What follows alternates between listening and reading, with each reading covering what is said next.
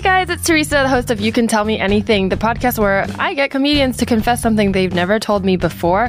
So excited for this week. Um, I have two guests on. We've never done this before. We've done like uh, uh, rapid fire confessions at, and we've done an improv group, but never had just actual two people who know each other well confessing things to each other.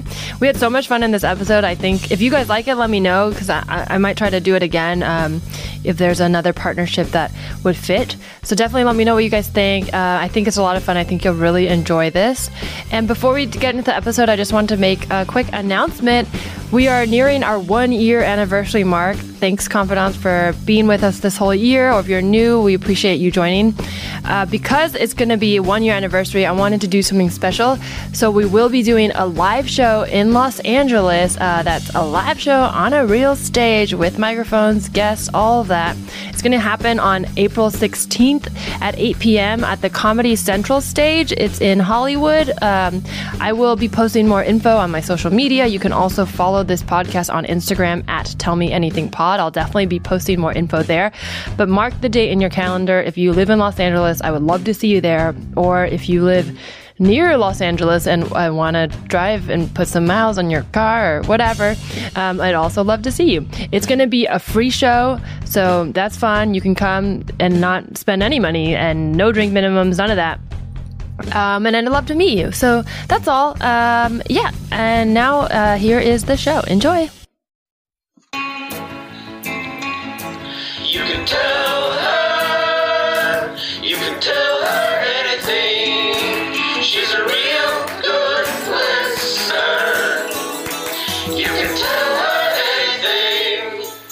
Guys, I'm Teresa. I'm the host of You Can Tell Me Anything. This is the podcast where comedians confess something they've never told anyone before. Uh, it's really fun. It's confessions, secrets, rants, raves.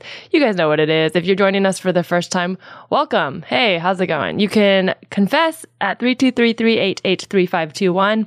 Um, I never really get any listener confessions, but maybe you will be the do we have any there, for this yeah, week? there's like, no, we don't have any this week. It happens very sporadically. Uh, I think I've maybe gotten like four actual confessions, and then I get um, random voicemails here and there. Like what? Are, like I got one that was just sounding like someone was playing a uh, like a Japanese TV show, and then I heard some Korean speaking, and that was it. So it wasn't. Uh, I got that call last night too. Yeah, just calling everybody. right. So it's like, yeah. What was the best listener? Maybe it's a real had? confession. Um, I've had uh, people call in about addictions a lot, um, or talk about um, mental health stuff because it's sort mm. of like therapy based, um, and I talk about that on the show too. So, so it's it's very very genuine, which I like because I think it's it's nice to have a contrast because I think comedians will talk about real stuff, but in already in a mm-hmm. way where it's like we've already dealt with it. So it's nice to be like, oh yeah, a lot of people who don't get the um, platform to talk on stage haven't been able to process the stuff in their life in a funny way. So I think mm-hmm. it's nice to be able to like laugh about it. You know? Yeah. Mm-hmm. I don't know. I, I think it's good to laugh about stuff, especially traumatic things, because you're gonna, it's not to say you're not gonna take it seriously. I mean, that's just a given, you know, when yeah. you go through trauma, you're gonna have to process and heal. But then I think the step beyond that is to just feel normal and move on. So it's good to take a beat and be like, I'm laughing, you guys can laugh. I actually, when we were prepping for this show, that's one of the things that I found kind of challenging is that by nature as a comedian. Yeah. Everything in my life is mind in some way. Like we think about everything. We sure. talk about everything. Like my biggest confessions are are kind of new bits that I'm working on. There was one that I was really I was like I really want to confess that, but I've already started the process of putting the bit together. Right. It's because there is there's like there's very little in my life that's un we talk about everything on stage. We'll find. I, there's always stuff. We'll find it. Um, but anyways, I'll introduce you guys. Um, those voices you're hearing are my my two guests. Wow, this is a surprise. Uh, there's two guests today. Actually, three because my dog's in the studio as well. Hi. But um, these guests uh, are here promoting their show, which is coming to the comedy store on March 27th, 10:30 p.m. called the Historical Roast. They're going to be roasting Ted Bundy and they also have a show, TV show on Netflix coming very soon. It's Eddie Furth and Ryan Pigg. What's up? Hey. Pretty good. Thanks for having us. Thanks for being here. I've never had two guests. I'm really excited. I don't know how this is going to. I was gonna go. say I'm glad to break break it a little bit. I was listening to uh, I, I love the podcast. I was listening to Evers and Oh, yeah? there's I'm like yeah how is it gonna work with two people? So I'm very did- interested. What did ever confess? She uh well you can go. ahead. she um oh she t- took an oh she took an idea from someone in her like uh, elementary school and then she won like an award for it like a writing Really? thing. yeah Oh wow, it's that's crazy because awesome. she was also talking about like her life as like in the Christian world. And I was Yeah. like that she was so devoted to it. I was like and then she like went a Yeah. full like 180. I was like, yeah, it sounds like something similar to what I did. So Well, that's very the relatable. thing. Uh, it's a lot of times I find the confessions from childhood um, come from people who've like l- learned values as they gotten older. Like most, like people who will talk about having done something like stolen or blah blah, like cheated on something like very early in their life. Tend to be the people who are the most self-aware now of like not doing that. I don't know because uh, you know obviously I don't know what people aren't telling me, but from what I've seen, it's if you've gone through that process early on in your life where you've just learned this feels bad for the sake of it, not because I I'm going to get caught. Because as a kid, you're you're um, kind of let off the hook more easily. So I think you learn that doing bad things is bad because it feels bad, not because you're going to go to jail. Because you won't go to jail as a kid for stealing. Um, I've found that people who have those stories tend to grow up and be like more, I don't want to say moral because it's all subjective, but tend to be more well adjusted in terms of knowing like what's right and what's wrong in a society standpoint. So it's just an interesting thing. I don't know. I don't know. Like, I think uh, obviously bad people will sometimes continue to do bad things and have done bad things, but I try not to have those people on the pod. So maybe I'm biased. No, that's a good point. All the little I'll things I've that. done, all the little things I've done, I like stay with me. Like I don't remember Yeah. any compliments or awards I got as a kid. like what? What's the thing that sticks with you where you're Like it, it's both things that I've done bad and things people have said to me that are bad. Sure. Like I, when I was a kid, I had like terrible messed up teeth, and, and the teacher yeah, and the, the te- thing that you did. So the te- and I don't remember why. This is like it was probably like fourth grade. This teacher was like talking about this guy she was seeing, and all the students wanted to talk about it with her. Uh-huh. And this one girl goes, "Does she have? Does he have nice teeth?" And I go, "Hey," like comedically, and she goes, "Well, why don't you fix your teeth?" Whoa, that's rude. And I just hear it at night sometimes. I hear that that little voice. All right, fourth grade stupid confession, like not a real thing. When we were in the fourth grade, we had the boys' club and the girls' club, and these were not officially sanctioned clubs. Like just the kids in class Mm. made it decided. And what we did is we had like a president and a vice president, and we all got. Which club were you in? I was in the boys' club. Okay, that makes sense. But wait for it. Plot Oh, twist no. coming up. I was the president of the boys' club. And what we did is we had we all got like diaries from Walmart Huh? or something with locks on them, and we would What? because we would want to write in them. They would write who the president was. We had a treasurer, even though there was no money. We just knew what clubs would Clubs have. were big, eh, like when we were kids. I don't know if they still are a thing, but I remember Babysitters Club was a huge um, book series. So I think we all were like trying to make little clubs. So we would have the boys' club and the girls' club, and we were on the opposite side. And the basis of the clubs was essentially to steal the diary to see who the president and the vice president were for the other for the other group's You club. played capture the diary. Essentially, but here's what I did. This isn't going to shock anyone in this room who knows me. Sammy and Ryan are going to be like, "Of course you fucking did this." Can we curse? I apologize. That's fine. Okay. I knew who the president of the girls' club was. It was Krista Valentine. And uh-huh. she knew I was the president of the boys' club. So we would meet secretly and give each other, the, like, we were in on it together, basically, like, planning everything for everybody. Like, we were running the entire thing and let each other know the secrets while the rest of the boys' club was fighting the girls' club and deep vice versa. state, Oh my. God. You would Absol- thrive in politics. Oh, you missed out. immediately I turned immediately. I was just like, oh, I should definitely go talk to her and like give her our secrets and I'll get hers. And then we would create the two of us would create fake diaries that we would then plant to let the other side get it to think they got it, but we knew what we were doing the whole time. Did it ever backfire? Never. So it was just was it Never just for the sake of fun for everyone? then? Essentially. I mean, we were there's a great quote, right? All of human endeavor is just killing time. As oh, kids, we yeah. were just like, Mrs. Mrs. Dorian is boring. What are we going to do during recess today? That is so funny to have, have that sort of um, strategy as a child. And that's child Eddie. Imagine what he does now. God, I'm terrified. um, well, I do like before we get too far, I want to ask for a good confession because I like to start off um, by getting to know the guest that way, but also just to start on a positive note. Uh, I guess that could be your good confession. I don't know if that counts no, as that's good. terrible. That's one of the worst things. That's not one of the worst. That's kind of that would, could be a good regular confession. But do you guys have something like a humble brag or something good you want to confess? Go for it. Uh, I love your beard. That's your humble brag, About is it about myself? Is that kind of what? About yourself, but Oh, I guess oh. you could do each other if you want. Ryan. It, we should. It should. This should be a joint humble brag. A this joint should, humble This should be the confession that after four years, after starting our show in this very space, that Mm-hmm. we're coming to Netflix this year. To me, is it's also if anybody asks me what's going on in my life, I don't know how to have a conversation that doesn't in some way involve that. Like That's, that's, a awesome. That's cool. I, my humble brag would be we're finally roasting Ted Bundy. But yeah, Netflix is cool too. That's, that's good. That's good. finally. You're a big great. murderino. Yeah, we've been here. waiting. My confession is I have no knowledge or interest in serial killer or true Me crime too, high culture. five. Yeah, me neither. I don't Except like for it. one.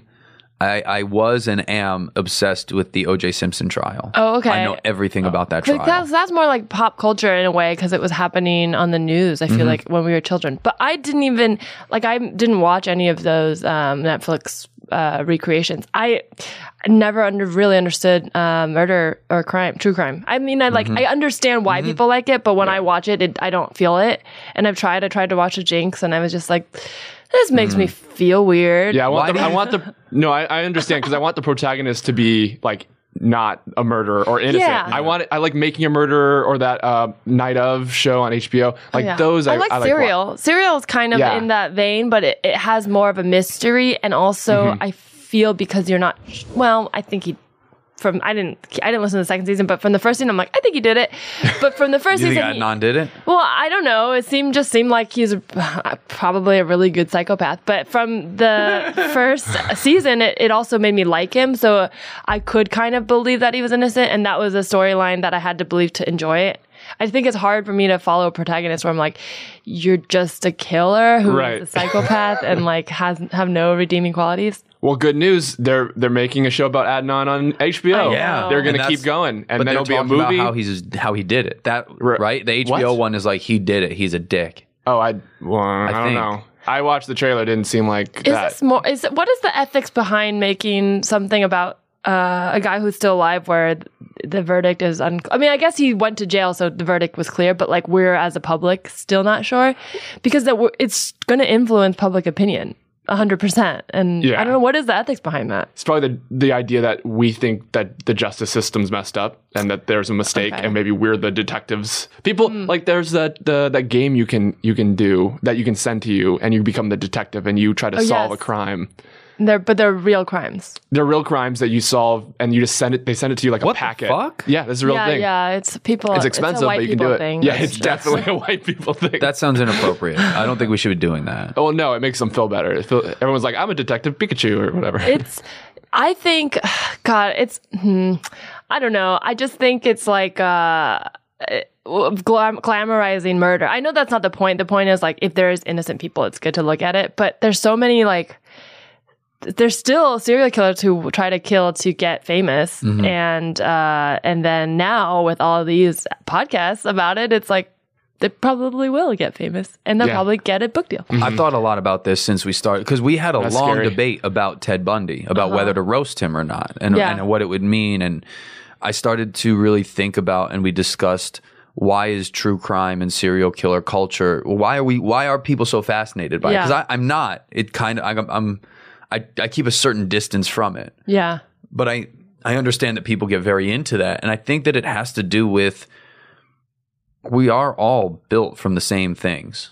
Like that's still hmm. just a human being. And so what we're exploring is the darkest side of a human psyche, which is somebody who would kill for either the pleasure or just mm-hmm. just to kill.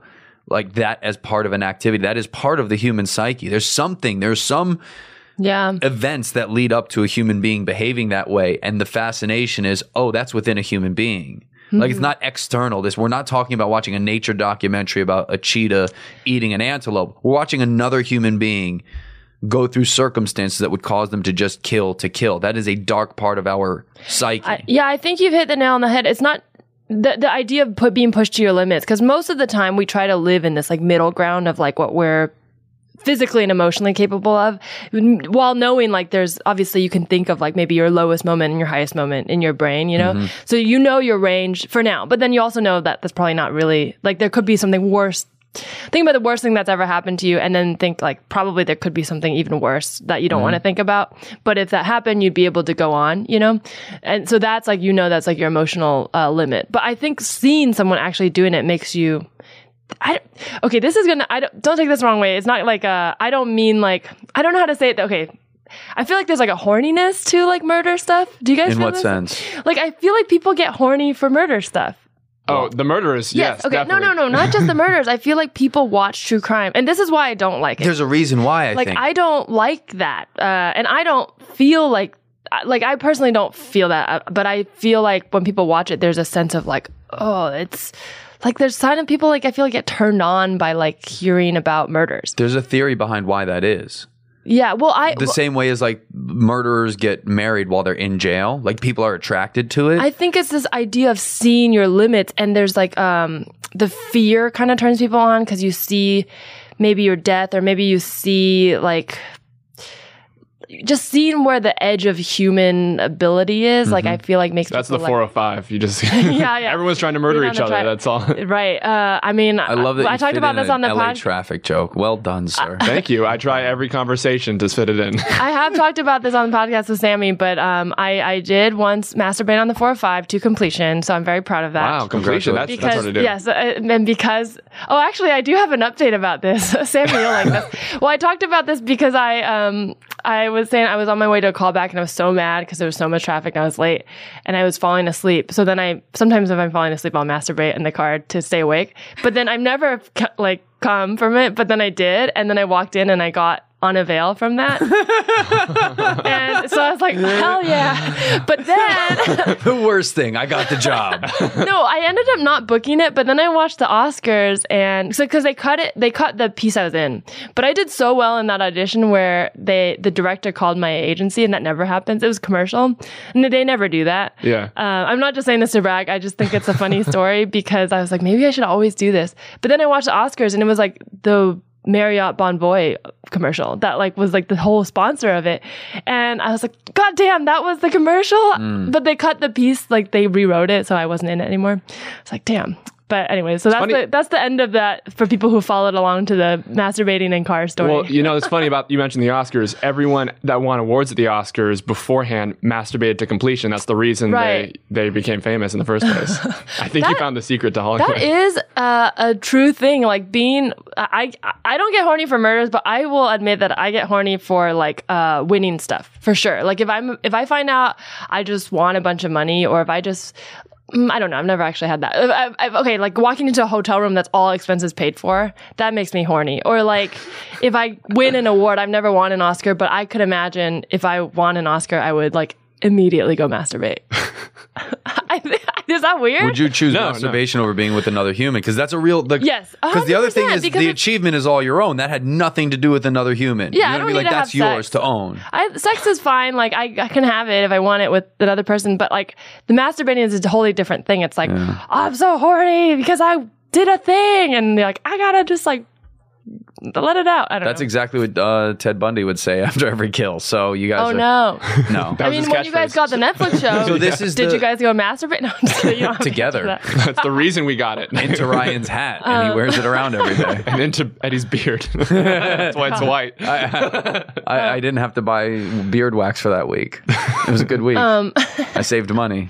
Uh, I want to start with a quick game because um, uh, I feel like we're going to get into a bunch of stuff. And so we'll start with the game and then we'll just go into your guys' uh, confessions, which I'm excited about. So, since you guys have a show about historical roasting, I have a couple questions about historical beef. I don't know. I tried to come up with something that would be tangential to your show. This is actually really quick. I didn't write a lot for it. So there's just going to be two questions, but I'm just going to give you a beef, describe a beef between two historical people, and then try to guess who it is. Love beef. It's all simple. How much do you know about historical beef? I know you guys know about historical people. Good amount. W- We're going to know the exact wrong amount of information whenever Right. asked. Okay. Anytime somebody asks me about history, I know the exact wrong amount of whatever they're asking about. Hmm, that's uh, Like I, know everything but what they're saying. Exactly. answer. Like, I always have historical stuff that they don't want and then when they what they want, I don't have. You probably know like f- random fun facts because you probably have to research stuff for like weird roast, you know, like Yeah. that one time someone did this. I have two questions. I was going to do one for each, but do you guys want to work together on them or do you want to do one each? You tell us. Yeah. which which would be let's You're giving me double homework now. I have to Hmm. All right. decide how we're doing All right, and let's then do this. it. We'll start with Eddie. okay. Okay. Which mid 20th century famous two authors notoriously hated each other's guts? One saying about the other, he has never been known to use a word that might send a reader to the dictionary. And then the other said, does he really think big words come from big emotions? Charles Dickens and Mark Twain. No, but good guess. wait. Did you say 21st century? No, mid 20th. Okay, that's a good guess. What's then. your, what's your guess? I thought you said 21st at first, and I'm like, nah, Eddie, you're off. Do you want to? No, that's a good one, actually. That's a good it- one because big words. I think of Dickens. Hmm. I would say authors. So it has to be. They're authors. They're both authors. They're both very well known. They're known. not just I peop- think and they famous both, people they know. that wrote both books. male, so it wouldn't be the Bronte sisters or Emily Dickens. Is it Dickinson? No, but didn't she die in obscurity and then they found all her work? A lot of artists die in obscurity. Mm-hmm. I don't know if Edgar Edgar Allan Poe. and Shakespeare. Were they- 20th Yeah. century Shakespeare. they- um, yeah. Was it Jesus? when was Shakespeare around? This is when our show gets canceled because like Eddie doesn't even know when Shakespeare it was around. 1600s. Um, I love Shakespeare so much. So that the 15th century or is that the The- 17th century? Because I know it's always one off. from Twenty whatever. century. I'll give you the answer. The answer was Faulkner and Hemingway. They hated each other so much. Hmm. So much, so much. But then, I mean, which kind of makes sense because Faulkner's and Hemingway's styles are like almost polar opposites. Right. But then uh, Faulkner was asked to write a review of Hemingway's um, The Old Man and the Sea. First he refused, but then he eventually relented. And it, this is the review. I'll read it to you because it's actually kind of nice in a I hate this man kind of way. He wrote, His best. Time may show it to be the best single piece of any of us. I mean his and my contemporaries. This time he discovered God, a creator. Until now, his men and women had made themselves, shaped themselves out of their own clay. Their victories and defeats were at the hands of each other just to prove to themselves or one another how tough they could be.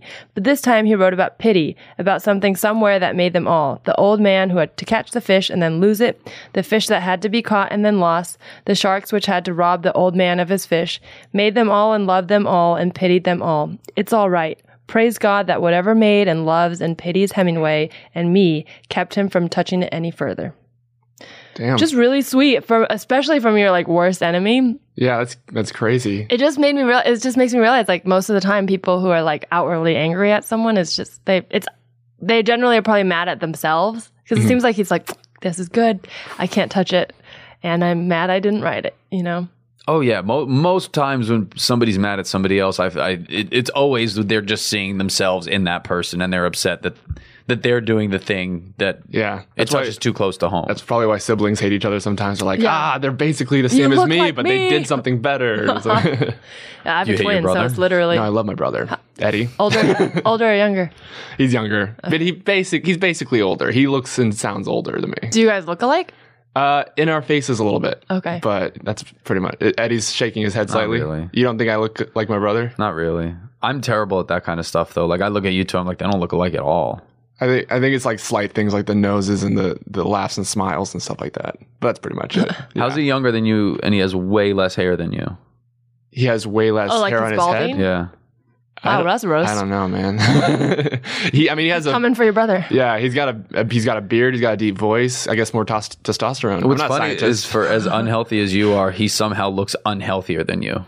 Yeah. Well, that's that's eating habits. I think. Hmm. no, actually, he does eat healthier than me too. So I don't know how. I don't know what's going on there. I think he got cursed or something. I, I have a twin, and so it's definitely like I've gone through that where it's like when we were growing up, gr- you know, in the teenage years when everything makes you cringe. If she would do something that was embarrassing, I would get Ah. annoyed. But then I now I'm like, if you're annoyed at someone doing something, it's usually because you're mad at something about yourself. right. So oh it's, yeah. it's easier for me to let go of stuff like that now. yeah. My Uh, my brother's. Sorry. Go ahead. I was just saying, it must be even weirder if it, if that's literally your identical Yes, human being yeah. who's Wow. doing it. And you're like, Yeah. Oh, that's seriously. this Yeah. really does reflect on me. They don't know the difference. Come on. Right, hundred percent. Okay, I have one question for you, Ryan. All Okay. right. Which two painters famously hated each other? Fuck. Maybe because they're both. Is, are you a painter guy?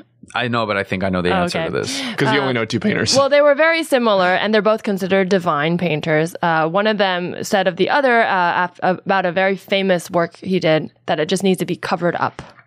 oh, All right. Well, I, I also only know two painters, so I'm going to Well, say the two you know might be right. is it Picasso and Da, da Vinci? No, Or not Da Vinci, uh, Picasso and uh, is it Picasso? it's not Picasso, but can pick your own Da Vinci asshole. is one of them. Da Vinci is one of them. Yes. That's the one Eddie got more mad at. Then it would be Michelangelo. Yes.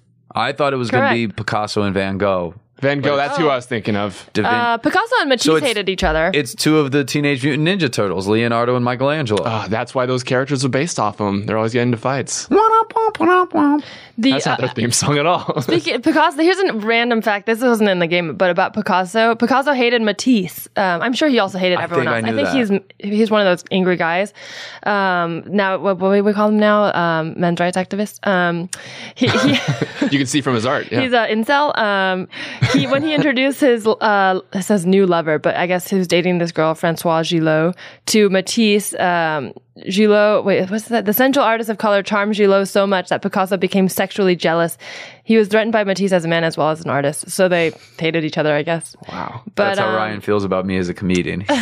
But that review, threatened that review that she was talking about from earlier, that's what I said about your last set. that needs to be covered up. Oh, no, oh, no, not the other thing. Oh, the old man The one on that got, he's reached God it's Oh, that's nice. and reached pity. and Yeah, all. Michelangelo said that. Um, or yeah, my no, clove Leonardo, cigarette bit really uh, set you on fire. You, that had, out. you had to be there. Um, do your set right now, the whole set. Uh, Leonardo basically said that David had to be covered up, like the penis Oh, the on penis David. Yeah, he was like, it's, Oh. it's offensive. Um, but I would never say that about Eddie's work. I would just say that about Eddie. That's kind of body shaming, honestly. Not very woke of Leonardo. Um, well, yeah, let's talk about your guys' uh, partnership because I mean, I know you guys have been running this show. Mm-hmm. Sounds like from here, the Ruby it started, or the pa- uh, Nerdist, sorry. Formerly Nerdist School, Formerly now, now the Nerdist. Ruby. Uh, yeah, and and then it went to the comedy store. That's where I did it. Uh, it was really fun. you were great. Thank you. I did Mulan, um, and I actually I had a lot of fun with that because I knew people were gonna. The big thing people were gonna criticize Mulan for was the I guess cross dressing that sort of thing. Because a lot of the other Oh, princesses right. came at her with like, oh.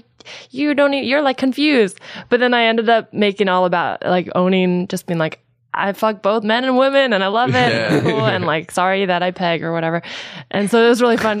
Sorry, Sorry that I peg. that was Mulan's catchphrase. Oh, I mean, Mulan, hundred like Li Shang, hundred percent is a bottom. Like, I mean, she, oh yeah, no, there's stuff on the internet about this too. yeah, but in a good way. I think there's a lot of like punching down jokes about it, but I'm like, I don't know. I feel like it's pretty cool of them if they're open about it and having fun. And I think in they're general, both they both went to war and fucking crushed it. So it's like, yeah, you Is should there a more badass couple yeah, in Disney? you should just fuck like Yeah. fuck however you want. I think in general the roasts open up to the silliness. Yeah, it's no, one no, of the no, reasons it's I feel fun. like we It's can. Ta- it's the only reason I thought we could tackle Ted Bundy because we put we put two people on the panel that are specifically sort of what I call like gags. Like they're Yeah. there to to show. Like when we roasted God, Santa Claus was on the That's panel because it was like, look, this is not. We're not really taking down God. Yeah. We're taking down ideas and thought. We're making fun of this stuff. So fun. for Ted Bundy, we're having O.J. Simpson and John Benet Ramsey on the panel as like Oh a my God. look. Yeah. Yes, it's serial killers, it's true crime, it's murder, it's terrible, but like we're gonna inject some silliness into the concept because JonBenét Ramsey and Ted Bundy aren't related in any sense. Who's um who's playing JonBenét? Kate Quigley. Oh, okay, nice. nice. That's gonna be Yeah. fun. Uh, my favorite um, thing was just I it, I made me realize because I tried to research to be like, what can I say about these princesses? And I didn't realize this until I was researching for your guys' show. But almost every single Disney princess is from a fictional um, land. Like Yeah. their kingdoms are all made up, except for Mulan, just from China. But then like like. Aladdin's like Agrabah. You know, like they're all Yeah. these fake. Moana even's not really Hawaii. It's a fake uh, island of uh, what is it? Taf- Te Fiti. yeah, yeah. They're all just like completely made up. Oh, in Frozen, they really go into it because Yes. a d- bunch of different characters say where they're from. Yeah. So now we have like this. So we're just like this this world. magical world. But then for some reason they didn't I mean because Mulan is a very well-known legend, but but for Mm. some reason they didn't even change it. They're just like, yeah, she's just from China. so I'm like that's uh, so interesting. I don't know why they did that, but Sim- Simba's just from Africa, yeah, I guess Simba's from Africa. The Disney just Prince. all of Africa, the entire. I the guess entirety. does Tarzan say w- they're in Where is Tarzan? It's supposed to be the Amazon. I think Uh, I don't They're know not if they very got clear specific. about it. Yeah, I, I think that is like a the missing link legend though. So Yeah. they would probably did refer to something about that. Confession, this rainforest, conversation is full on making me miss fictional roast because we've been focusing so much on history in Yeah. the past year that I miss fiction. So there's there's so much more silly I think in fictional that's allowed because hist- historical you got to be You a gotta be a little little factual, accurate. but with fictional you can just when when Toy, when Toy Story 4 comes out, we want to do a Disney Pixar roast. Oh, that's fun. At Dynasty. We were hoping to get in there and do a Disney Pixar Oh, roast and a great. Stranger Things. I think Stranger Things would be fun, but I got to watch so I got to go back and rewatch all of them. Yeah, it's also kind of like uh, there was some show on Disney a while back about all like the different characters being together. It was like the House of Mickey or something. Yeah. and that was just a cool Whoa. idea. And that's a lot what fictional roast is. It's these different characters from different worlds. That was kinda- the last action hero of the Disney World. Yeah. Wow, that's a good. all movies. I, that's when I was a kid. I thought that movie would be magical because I think all movies should exist in the same universe, like the Marvel movies all mm-hmm. exist in the same world. Like, what if Roger Rabbit, Roger Rabbit, and yeah. Back to the Future were actually in the same world somehow, and Marty McFly and Roger Rabbit could talk?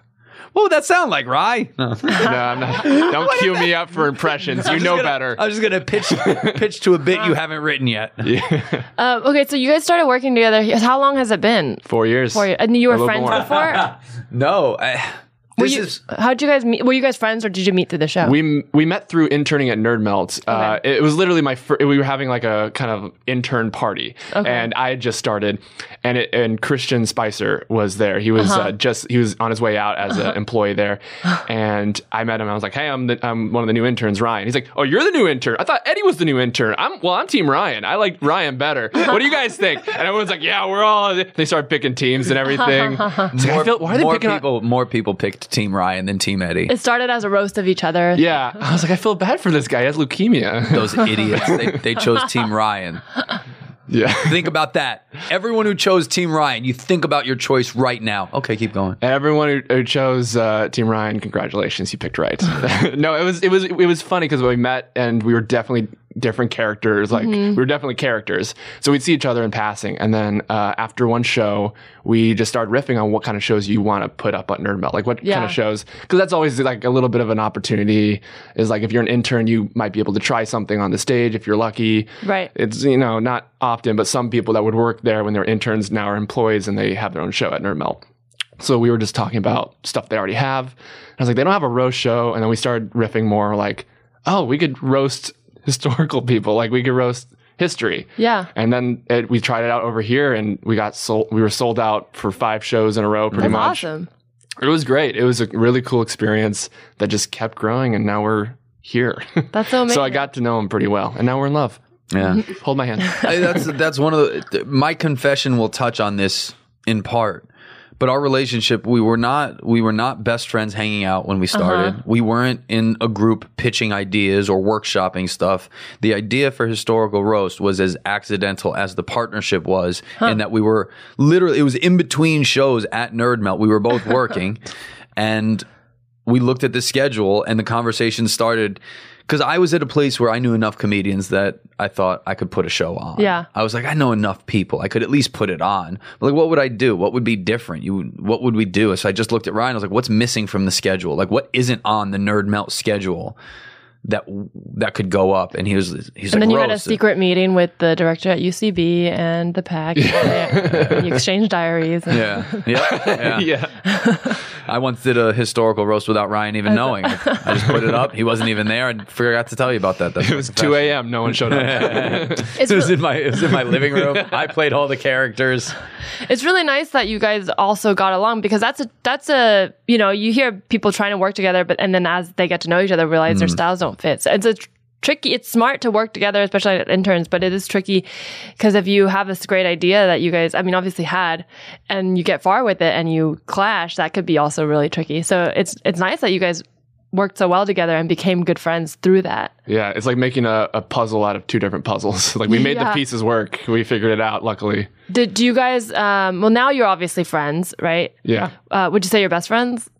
I would say we're best friends. Uh, not the only best friends, but we're best. We're up there. Uh-huh. Do top, you guys text each other when, like, if you get good news or something going on during your day that has nothing to do with the show? We're you text each constantly, and this is the thing. Nothing Me, happens in my me, life, yeah. me, Sammy, and Eddie are all on a, a group Uh-huh. chat, and sometimes I'll like, you know, go to the bathroom for five minutes, and I'll come back and it'll be like twenty-seven text messages, and I'll be like, "Oh my god, it must be important." It's like, "Oh, I saw a car that had a Benjamin Franklin on it," like something crazy ridiculous. I'm like, I have to read all this. Yeah, but it's yeah, we definitely text each other as often as as best friends do. I think. I, I've said this to you before. I've said this in your presence before. I, I, I, I have a bond with Ryan that mm-hmm. is unlike any connection with a human being that I'll ever have. The only I was thinking about this coming into the show today. The the only other comparison I could make to the relationship we have is is my brother. Hmm.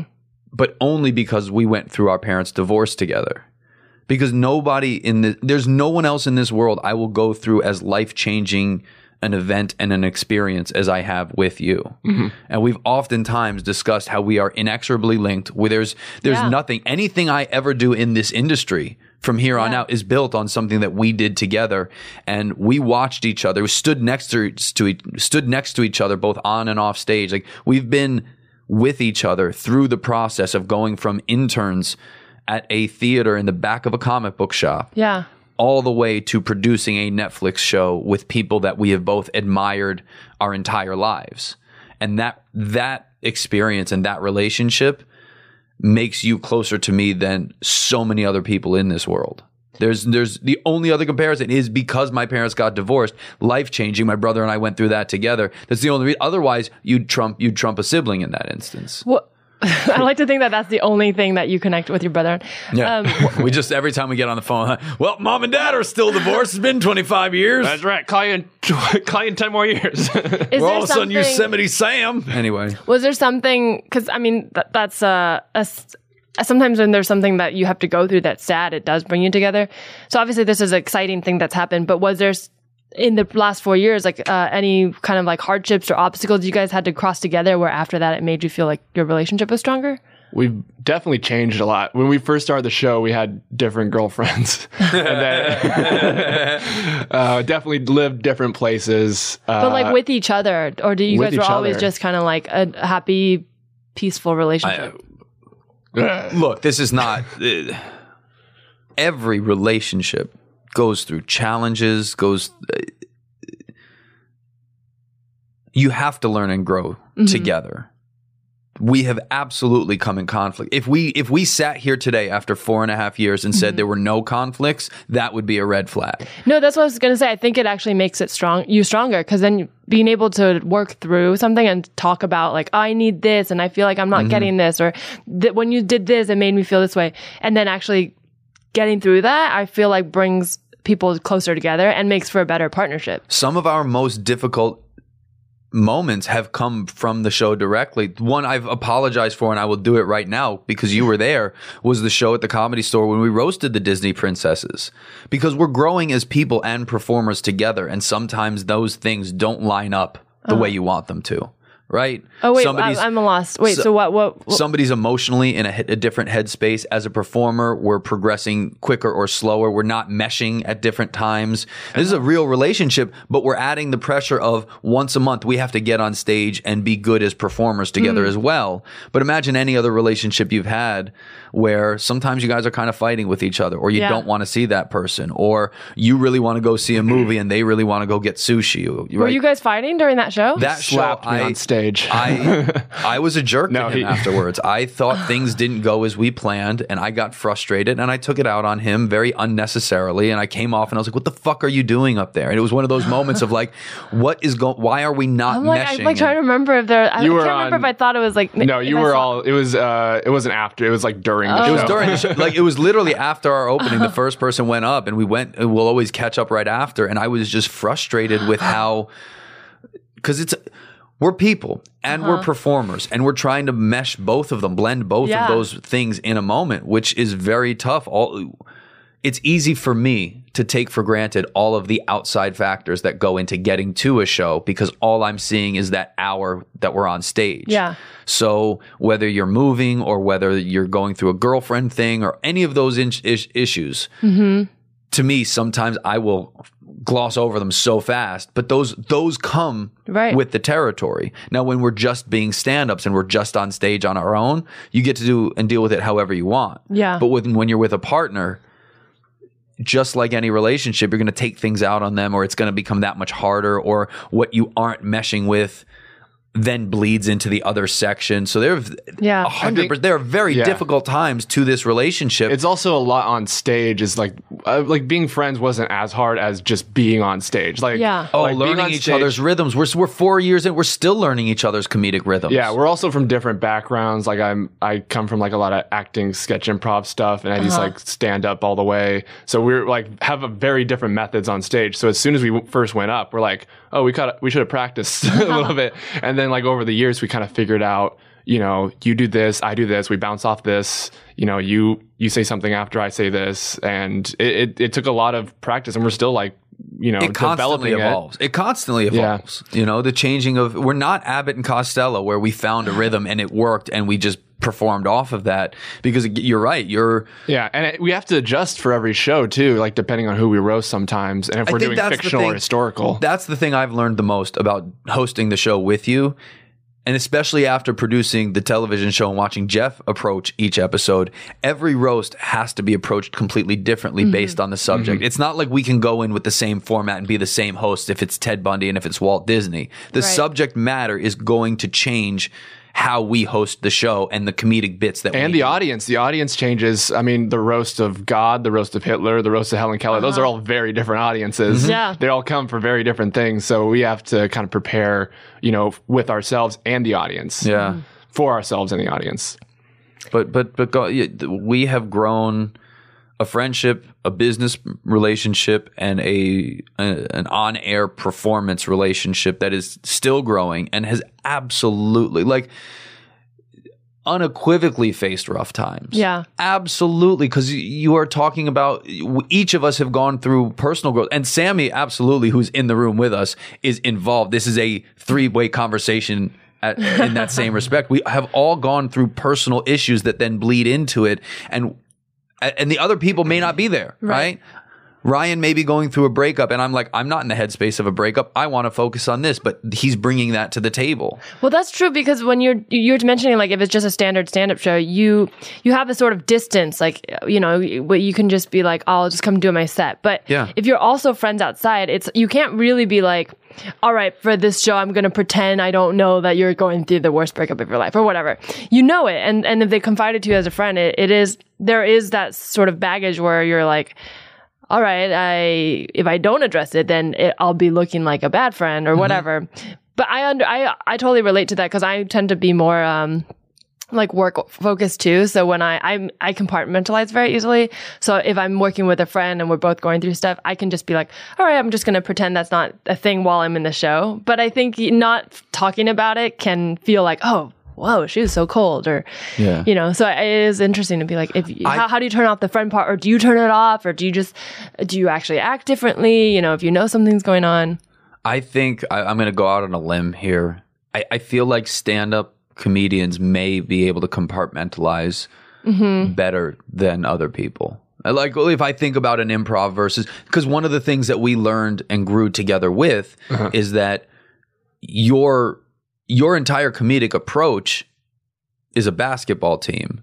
And, mo- and and my entire comedic approach is a golfer or a skier, somebody who's literally not. There's nobody else around when I'm doing it, so I can do it however I'd like in that moment. Yeah, I And heard so blending those approaches with then, yeah, how am I?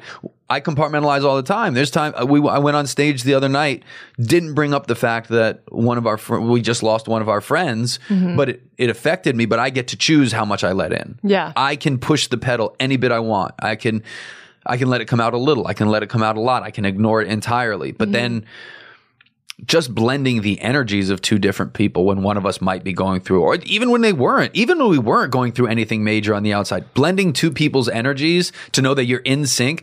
The the different processes that Ryan and I have gone through to what we just call get on the same page before a show Yeah. has also changed drastically everything from our our pre-show joint that we used to share to the show where we realized we can't smoke before this show anymore to okay should we have a clove cigarette all right nope that's not going to work Let's Uh, some cocaine. We got this. And like we found a general rhythm which is usually it takes about three meetings the night of a show so if we show Yeah. up for a 10 o'clock show at 8.30 we have to go over things once then we have to separate then we have to go th- Wow. over things a second time and then separate and then come back a third time and then separate because it just reminds both of us of the major beats and then we can go out there and be loose for it because you, know how meet- so you meet and then like go away and come back again. yeah. So like we would show up if it was a, a, a nine o'clock show here at Nerd Melt when we were here.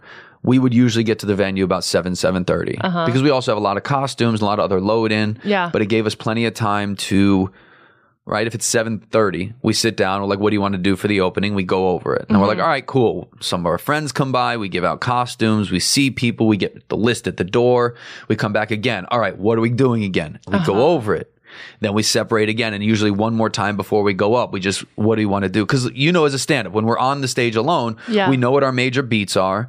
We know where we want to improv, improvise and bring up new stuff, or we want to riff on that subject, or we have a punchline we're trying to test out. Mm-hmm. But to make sure the two of us were on the same page because we came from different mind mindsets. It's almost like stand up because um, when you said that, I was like, three meetings sounds like a lot. But then I was like, how I do stand up shows, you know, you know, before I go to the venue of my car, you know, I usually take a moment at home. Then I go and, you know, so that's maybe the going away part. And then mm-hmm. I get there and I, you know, see the lineup, see how much time I have. And then I go over my set and then I don't think about it or watch the show. And then right before, like maybe the person right before me, then Yeah. I'll go back and look at my set again. So it's kind of the same. You look Exactly. at The three times. Number three is sacred in Yeah, the world of there you comedy. um, well, I, since we're t- talking at each other and airing stuff out, um, I feel like we should get into the confessions. Let's do it. Um, so why don't we start? Since uh, let's start. Let's start with Ryan. Ryan, Oh, is there anything you would like to tell Eddie?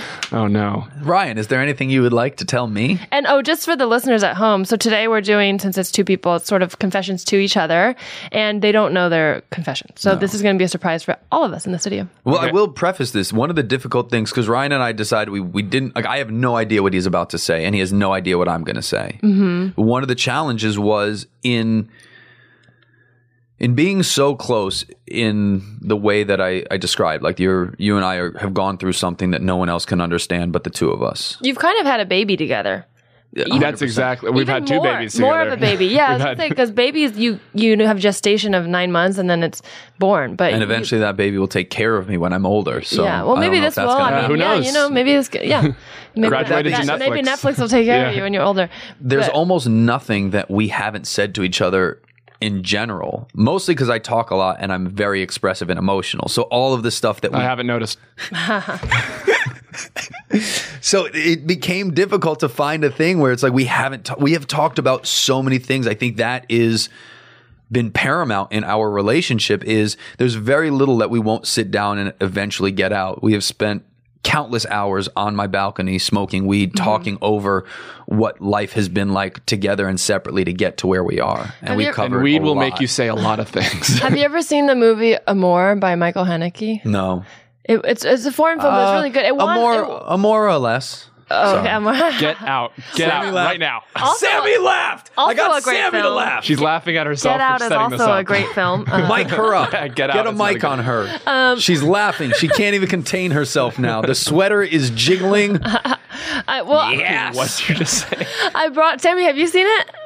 It's really good. but she just shakes her head. I now. only bring it up because in the very, it's about a very old couple, and it's about a bunch of other stuff, and it it's actually gets really dark. But we I hope you don't have a more of those jokes. Well, I won't get into the plot, but the very beginning, it's this like couple that's been in love forever and been married, and they're old and they have grandkids, whatever, and it's just the end of their life. And one of them, they're just going through old photo albums, and one of them starts going, in, the wife, I think, starts going into a story about a time that she, I think she almost drowned or something when she was a kid. It wasn't like a humongous thing. It may have been even more innocuous, but I, it was just like, oh, this one time, blah, blah, blah, this photo reminds me of this. And he had been like, I've, you never told me that story. And it was a very interesting moment. And I really like that. I think about it a lot actually on this pod when people are like, there's stuff, I'm an open book. I, everything I, you know, about me I've told on stage. And I'm like, that's probably not true. But all, all the things you think are interesting. And then there's a ton of other stuff you think, I don't need to mention that. That's not interesting but it is to other people. Cause in that movie, I always think of, cause in that moment, like you can know each other for like 80 years Yeah. and there can still be a thing where it's like, oh, I never, you never mentioned that. Oh, I never thought to. It was just a thing I just thought of just now that I haven't thought of for 80 years or whatever. That's literally how I thought of the thing I'm I'm gonna say Yes. today. Okay. I, I it's something that like Love I've hear never thought to tell anyone really because it just okay. So Eddie, I feel like there should be like who wants to be a millionaire music, or something. With a spotlight. Uh, so this has happened multiple times where I'll have a full like two to five hour type dream. To me, it feels like a two to five hour dream where we do an entire, an entire, I remember every detail, an entire historical roast that we have never done before. Uh-huh. Some of them we still have never done. In my dreams, we've roasted the Wright brothers. We've roasted Napoleon Bonaparte. We roasted people. We've we roasted Jesus, like his own roast. We roasted everyone. I've had multiple of these, and it start. It was mostly around the time we started. It would happen right after a show, usually, uh, sometimes before a show, the night before, and it was. I've never really. Ha- I've had some dreams where like it feels like it's lasted a long time. These were the only dreams that like lasted like i remember details of like like also famous people were there. That's probably what it sh- should have tipped me off. We had Oh, like wow. we had like Bruce uh, Willis, no. yeah we had no we had like yeah bruce willis playing like benjamin franklin. Like we, we had you know ev- all these famous people. And it was just but it was just We at, know a guy now, but yeah now we know now we, we, know, a guy. now we know some people. Who has his number. And uh, and that's just something that I never. It's one of those things I never thought was interesting. I never thought I needed to tell anyone because I have all sorts of stress dreams. It was some of them were Are You they stress, count those as stress dreams? some of them were stress dreams because and here's the why Okay. we Because go up working with me is no stressful. because it's a dream. You don't think you're not you don't have information Sure. about what's about to happen. Yes. So I go on stage and it goes. Tonight we're roasting Napoleon Bonaparte, and I've never researched Napoleon Bonaparte for anything in my life and it's and I've had these dreams for um you know when I'm when I'm on a sketch team or Yeah. performing a show or play where we have to memorize lines and I'll have like a stress dream that I don't know any of the lines, I don't know any of the songs, whatever. And this and it's so much scarier when it's an entire roast that you're hosting and you're like, I don't I don't know anything about this person. I don't remember the jokes we went over because we're very he's, he's right, we're very meticulous about what we're going to talk about on stage. Yeah. And that's the scariest feeling of like I don't know what the fuck we're talking about. Wow. so you you said we've roasted the Wright brothers, Napoleon, and Jesus in your dreams. Do you remember any of the others? Yeah. Have you ever taken an idea from a dream and been like, I have an idea. No, none of them were good jokes. that I said the dream. like I wake up and I'm like, eh, the ones I remember, I'm like, that wasn't good. Can you do you remember any of the jokes from Napoleon? Uh, Napoleon's. That was so long ago, but I do remember it was like not a lot of short jokes. Surprisingly, That's good. it was like Napoleon, your mustache is stupid or something. I'm like uh-huh. he didn't have a What mustache. kind of name? I'm is over here analyzing how the show went. This f- show that uh-huh. happened in. I Eddie's was like, oh, no, that's notes. good. That's that's Like, good how that that didn't happen because it'd be better. Who played Napoleon? I was going to ask next. Who played the Wright brothers? How'd your imaginary audience like it? was it the Sklar brothers? Because God knows that's been what we've been working on for four years. The now. Wright brothers. Well, here's the other thing. Sometimes in my dreams, it's because it's dreams is so ridiculous. They'll be the actual Wright brothers. Wow. Love it. It'll be actual. It'll We be the can book them. actual. Oh, you know, actual Jesus Christ is there. He's like, I love, ro- I I love comedy. We have a Netflix show What now. We can was book the Wright brothers. We can ro- we can we can book Jesus. we can, we can we can book Napoleon. Jeff has his number. that just tells me you have a really active and uh, creative imagination. Like, because if you're seeing, I mean, it makes sense that you do improv because if you're seeing a whole scene, like a lot of people dream in like like broken fragments. And if you're having this linear, thorough dream where um, I don't, I imagine it's all very like real, right? You see the stage, you see the, it's all filled out. I had one last night that lasted for a long time. It was started with like me parking a car in a, a familiar parking lot, and then I go in, and then it, like all sorts of things happens. Like there were ghosts, there was like you know Survivor, like the show Survivor was happening in the building at some point. Like all these ridiculous things constantly happening, and this I was told by Eddie smoking weed would make it go away. Huh. It does not. It makes it worse. No, it does make it worse. But I, because I, if I smoke weed, I'll have vivid dreams. Yeah. I was gonna say your dreams sound grounded until you mention all the ghosts and stuff. But so I don't know about that now. That was, and that was a very rare, small part of the dream. That's the funny thing. Whenever the ghosts happened, it's like it's as much as you'd see in like a YouTube video, where like, oh, oh the ground started shaking. It's like that could have been mm. explained by something else. So it's but. still a grounded reality where something happens, but it could have happened in real life. It's almost like my brain's like, I can't give, I can't make it seem too ridiculous ridiculous because then he'll wake up. Well, what I'm the, the what I'm trying to hint at is that like because in improv it's all about having this grounded reality so that when something unusual happens it stands out, but you have to maintain the reality. You're right, and it seems like you're doing that subconsciously. Like it sounds so ridiculous to be like Survivor's happening, but if it did happen in the real world, it would be like something weird's happening, but it's the real world. I'm like, actually I'm actually working on a bit where the brain you're like a dream is an improv scene where your brain's yeah. like, can I where your fears and thoughts? Can we get a suggestion? It's, oh, that's fun. and it's always the worst suggestions. It's like you're in it like can we get a location, a jail, a school? We'll do both. I'm your dad. I'm your mom. Yeah. um. Well, what do you think about this, Eddie? Uh, Have you ever had anything like this? I've definitely dreamt the show. Absolutely. Okay. Yeah. I mean, that's. What I, if I you guys were dreaming the same show at the same time? That's my worst fear. is, that he's actually disappointed in my performance while we're in the dream. How do you not know about Napoleon? I don't know, Eddie. this is a dream. I am such an asshole, even in your dream. Ryan had I'm the worst more... dream that you didn't know anything about Napoleon. I've not had any major dreams about the show that leave long impacts that I can think of now. Obviously, of mm-hmm. course, I've dreamt of the show. Of course, we've performed shows there. It's same thing. We forget our lines. Um, how do you feel about me in those dreams or coming out of them? like, does it change? Has it changed that? How how how's our relationship been in the dream? Well, my I mean, honestly, one of my biggest fears with the show is disappointing you because I know there's like it's our baby. It I don't want to drop be. the baby. That should be your biggest. I don't want to drop the baby. Thank God, it's only taken me four years to drill that one in. No. Four years? No, uh, I had these dreams a long time ago. Uh, what, what, was the question? you were dreaming about this before you met him, and now it's manifesting. Yeah, yeah. How you feel about me, or how that changed us, or or your approach to me, or uh, clearly, I get that, and I don't look here I'm admitting on air like I've I've apologized for how I react. That's my own bullshit insecurities and anger as a performer of trying to get shit right. And then when you talk about having an element, we're stand-ups. As yeah. stand-ups, having an element that's outside of your control because mm-hmm. there's insane control as a stand-up. I'm in charge of everything and now I have a human being where is a, it's a literal ping pong ball. I have uh-huh. no idea what direction it's about to go in, and when it's Ditto. good, he's fucking so spot on. I'm like, God, there there are there are some of those openings that we've done where I'm like, some of the best work I've ever done. The Disney print, uh, the Disney villains, the there I can't even remember. There's another one that we oh the Arnold Schwarzenegger. Like there's these moments the the, the Harry Potter at Dynasty, we're just like on fire, and then when it's not clicking you feel like you're drowning, and it you're like, like, I can't get it get feels out. like you're playing playing ping pong in the dark. You're like when, underwater or underwater in the dark. in the dark, and it's just a beach ball. And so I get I've not part of my growth as a performer has been to be better about working with you in that sense. But like, how does that then affect our relationship? Like coming out of that, you have these dreams of doing a show. Well, in the dreams, you contradict everything you've taught me, like about like what you're going to say on stage. So like, is he better? Ver- is he like, like a? I'm curious how you feel about him in the dream too, because it's sort of a manifestation of maybe your anxieties about like your relationship? And is he a version where he's like chill in your dream, or is he like hyper? Am I better or worse? Is he hy- not? I don't want to say better or worse because it seems like they're You're all scarier. I think Good. not like not like, hi- not like heightened. Not like anger scary though. just like just like silently waiting for me to say the next thing that we had rehearsed.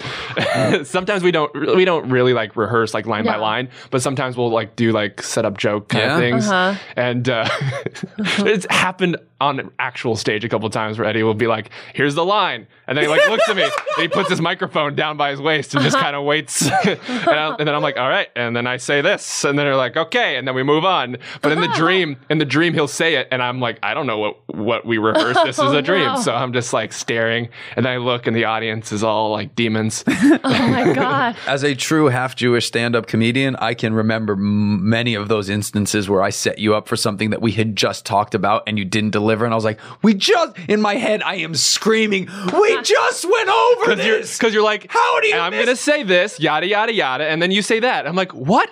What's then I the say the- and I say the thing the way we just pra- we just talked about it 10 minutes ago in the back and I just said it and you're blanking. I want to give an example. This was the moment. I want to give an example. The Do Civil it. War roast. Yes. He I goes, know it. This but is it's the so, so, so say your line, and I'll say what you um, told me to say. I cued you up for talking about it's a fact. It wasn't even a joke. It was a fact. Oh, I cued you up to talk. Yeah. Oh God, yes. It was I the cued wars. you up to talk about the fact that the the Civil War was the Mm-hmm. deadliest war in the history of American wars. More people. This is. A, I'm trying to say. I gave you this this gem of a his- motherfucker. He puts his microphone down, I- and like, and, then- and I go, if you think, because I gave him his line, And I can't That's just- his job. But if- if he's it- got one job, if I go the wrong way- we just talked if about. I go the wrong way, the I'm cutting him off. so I don't want to cut him off or make it seem like I'm doing something stupid. So I have to transition a little bit. And so I go, if you think about it, and he goes, if you think about it, it's a fact. You don't have to think about the fact I cued you up. So I go, if you think about it, combine all the wars together, the Civil War has the most deaths. That's basically what the fact was. Right. But the way I was saying it, I was like, we didn't really rehearse line by line, so I have to make a transition. And immediately he's like, if you think about it, it's a just say it's a fact. and the whole audience is like, oh, what's This going was the moment I was talking. This was our most. This is. I literally. This is. Wow. I, I literally come away. I remember that one spot on because I was. I was like, how do you think? Look, we just just say the fucking thing. But it sounds like well, But it I sounds like do- you're I not will holding on to admit- this at all. First of all, no. I will admit, I have a cadence and a style which is not easily. It's not easily dealt with if you're if you're in the moment because I will. yeah. I like pauses. I like drawing things out, and I do talk a bit so I can pull, pull, pull, and and hold. And then I'm finished, and then I'll look at you, and you're like, "Wait, now's the moment." I get that. I understand how it's difficult, but I gave you the fucking line. The whole audience is like, why is he facing that other guy? Thing. It, yeah, I put the mic down, and I look at you. That's yes, go with the. the You know what? This is interesting to hear because I, I'm also uh, working um, on, on a project with someone, and I'm I'm maybe like more the Eddie in that I'm like a control freak, and I'm very much like. I will like stay up till four doing stuff and I don't expect anyone else to do that. And so I'll be like, we need to get this done. And I'm like, well, I'll just do it. But, uh, but also what I'm, it's interesting to hear this because uh, like based on your dream, it does sound like it's like, he's not doing it to uh, you know be wrong or anything he is just stressed out because he doesn't want to say the wrong thing because he wants it to be good just i think both of you want it to be the good so that's like the shared shared goal and it's the shared why value. ultimately we get along Yeah. so well. It's Yeah. not. I don't think you're trying to not be like. You know what I mean? Like you No, don't no, look no. at I don't me. think you're trying to suck No, on stage, no, no, Ryan. no. You just I- do it. No, and and you don't think that- that I'm trying to put you in a spot in a bad you know what I mean like neither one of us is looking at the other like oh he's trying to fuck me over we both have the same goal we're just like oh he took a left when I thought he was going to go right okay here we go how do we get back to the directions He's doing an just that impression it seems like both uh, both of you obviously want it to be good, and neither of you are trying to mess each other up. But it does seem like it's like um, it, it, you're both just approaching it differently. Mm-hmm. Like you have a very planned planned out thing in your head, and as a stand up, you say like you know you think it's like if I do this, it's this. But he's coming at it from a improv, like I'm gonna go off of the vibe and the energy of what's happening now, and so okay, cool. He gave okay, so maybe I'll do this, and so th- already like the approach is different, and so Yeah, read- when it's when it doesn't click, it feels like ah you didn't do it this way, or why didn't you give it to me this way? But really, it's just like it's the map is different. so as a stand-up this is something i don't know if you've ever felt this way i don't know if this is Mm-hmm. a common stand-up thing but what i've always felt is that my punchlines are in my like my punchlines are what give me the I, I know I have a punchline no matter what. Uh-huh. So no matter what happens, I'm gonna end with this thing that will work no matter what. Mm-hmm. And so by having these punchlines, these little bits or moments in my hip pocket, Mm-hmm. I'm always sure of things. So as long as I get to that place, right? The punchline is my secret. Yeah, I have this secret that I'm waiting to give. And if we get there, no matter what else happened, we're fine.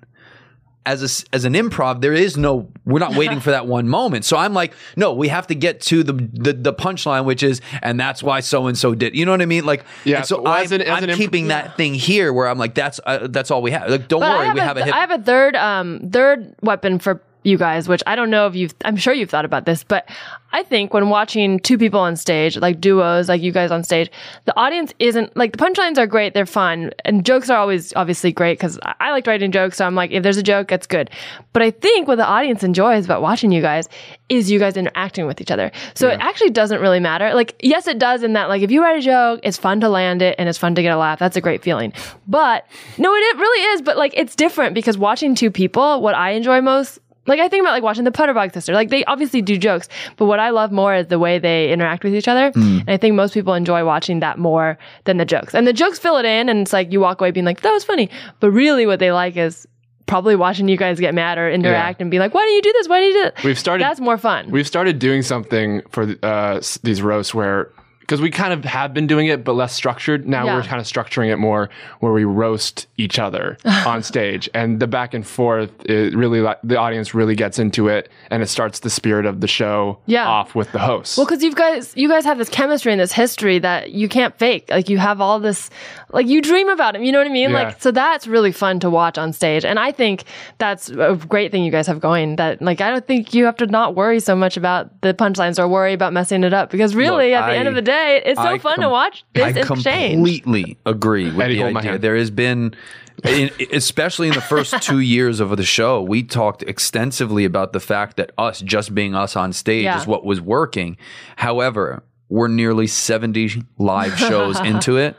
And I can tell you from experience, yeah, that can't it doesn't always carry you through. Like I, that's why as a comedian i like to have a punchline ready because when simple chemistry and talking isn't working i need something to get there. And he and i we've been in enough situations where we've been standing on stage knowing we are killing the vibe Uh-huh. of the show we just put together like we are draining the energy from a room and we're drowning we're trying to find a way out right as a comedian you know Right. everyone off stage is like just end it and get out of there and we'll be fine but as a comedian we're like but i have to finish with Like, something Yeah. something. like I gotta I gotta dismount somehow. So we're Right. reaching and we're pulling, and it, when those moments come, they are some of the most difficult as performers because you know you're the only ones sucking. At well, that it's hard moment. to bomb in by, by yourself, but probably harder with another person because then there's like that you're You're sharing failing each other. Yeah. Like you're both struggling for air. You can't help the other one out because you're both in the, the bucket of milk with the as the mouse. I don't know why I went to that analogy. You're both drowning in milk. so the catch me if you can. yeah, the- I mean, don't get me wrong. I don't think you should I'm change. that mouse. I don't think you should change what you're both doing. Obviously, I think that energy of you being neurotic and caring and being controlling is what like you should be that because that's you. you can just And call me fun. a Jew. You can just say No, no, a. Jew. I mean, I'm only saying that out of love because I'm like that. Like, for example, this short I'm working on with my uh, with Christine Madrano, a very funny comedian who's Mm. been on a been on this podcast before. But we like when we were doing the post schedule because you know very indie project, so I ended up kind of like producing the post part of it. I wrote a schedule out with very specific dates, and I had like asked every department head along the way to be like, "Is this enough time? If you get it this day, to get me a you know draft by this day, and then we'll do notes in the next 24 hours, and you can get me a second you know version." So all of that I had checked with everyone, and then checked with the producers to be like, if uh, you know if the color cut comes in this day, can you give notes within 24 hours? So then I created the schedule, sent it out to everyone, and then everyone was kind of just like this is just a guideline. And then so like dates would get missed and I'm like, well, now we're going to be late on this.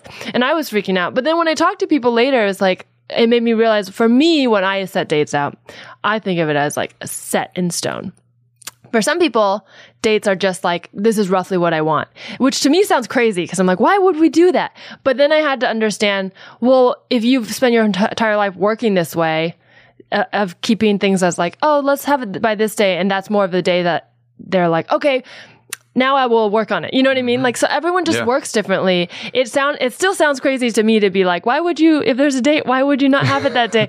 but I still do understand that some people just don't work like that. And so that's, that was an interesting learning experience for me. Cause then I was like, okay, now I know that if we were ever to do that again, maybe I'll set it earlier or we'll just have a talk to be like, or maybe I have to remind them two days before. You know, like it's just about figuring out um, what things mean to each other. Like if if a map isn't set in stone. Like if someone thinks, oh, I, I, want this in two weeks, and that just means around two weeks is the time when we should check in, mm-hmm. then now I know that. Yeah. So, but is, is it very interesting because it's so you don't I'm have to do that by yourself, but I, you do have to learn to work with someone uh, and their vibe because it's also worked for them. Like that's the other yeah. thing I have to remember. Like when you're working with a partner, if that's worked for them their whole life, they're not going to change it because they're like, yeah, I'm here. I'm doing stand up and this version of like working has worked for me.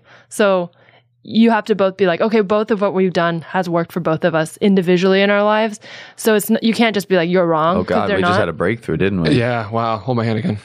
I think that's what the whole show is too. It's a combina- It's a history and roast combination, and with that, you have two hosts that have also combined two different methods yeah. and made this show what it is. You know, there's there's a little bit of everything. You'll see it with the Netflix show too. There's a little bit of everything in the roast. It's not just a Dean Martin roast. It's you oh, know, there's, there's, comedy, there's sketches, there's, there's music, it's characters bits, right off the bat. Oh, got, character yeah, work. You got yeah, you got musicals and bits and I can't wait to see. And this show, on. this show has a thousand. This is a thousand percent changed me and helped me grow mm-hmm. as a mm-hmm. person. And in that, a lot of it is.